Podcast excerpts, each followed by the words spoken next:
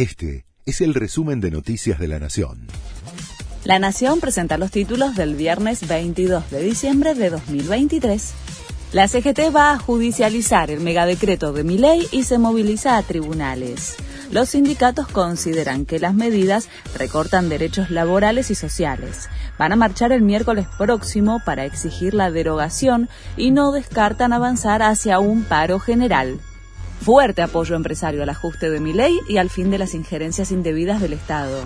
La Asociación Empresarial Argentina, la Unión Industrial y la Cámara Argentina de Comercio, entre otros, respaldaron la desregulación y el ajuste fiscal que impulsa el gobierno a través de comunicados apoyaron la intención de liberar a las fuerzas productivas de lo que calificaron como las injerencias indebidas del Estado en el sector privado. Nueva protesta en el Congreso contra el megadecreto de Miley. Fue por segundo día consecutivo en rechazo a las medidas anunciadas por el gobierno.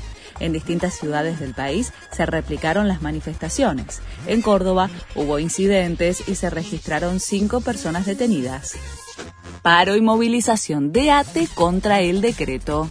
La marcha será hoy a partir de las 13 horas a la jefatura de gabinete, en diagonal sur al 700 en la ciudad de Buenos Aires, y se enmarca en la Jornada Nacional de Protesta definida por el sindicato.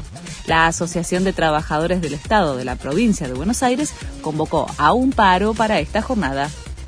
El aumento de las prepagas en enero será en promedio de 40%. Los directivos del sector señalan que buscan compensar el retraso de los precios frente al incremento de los costos.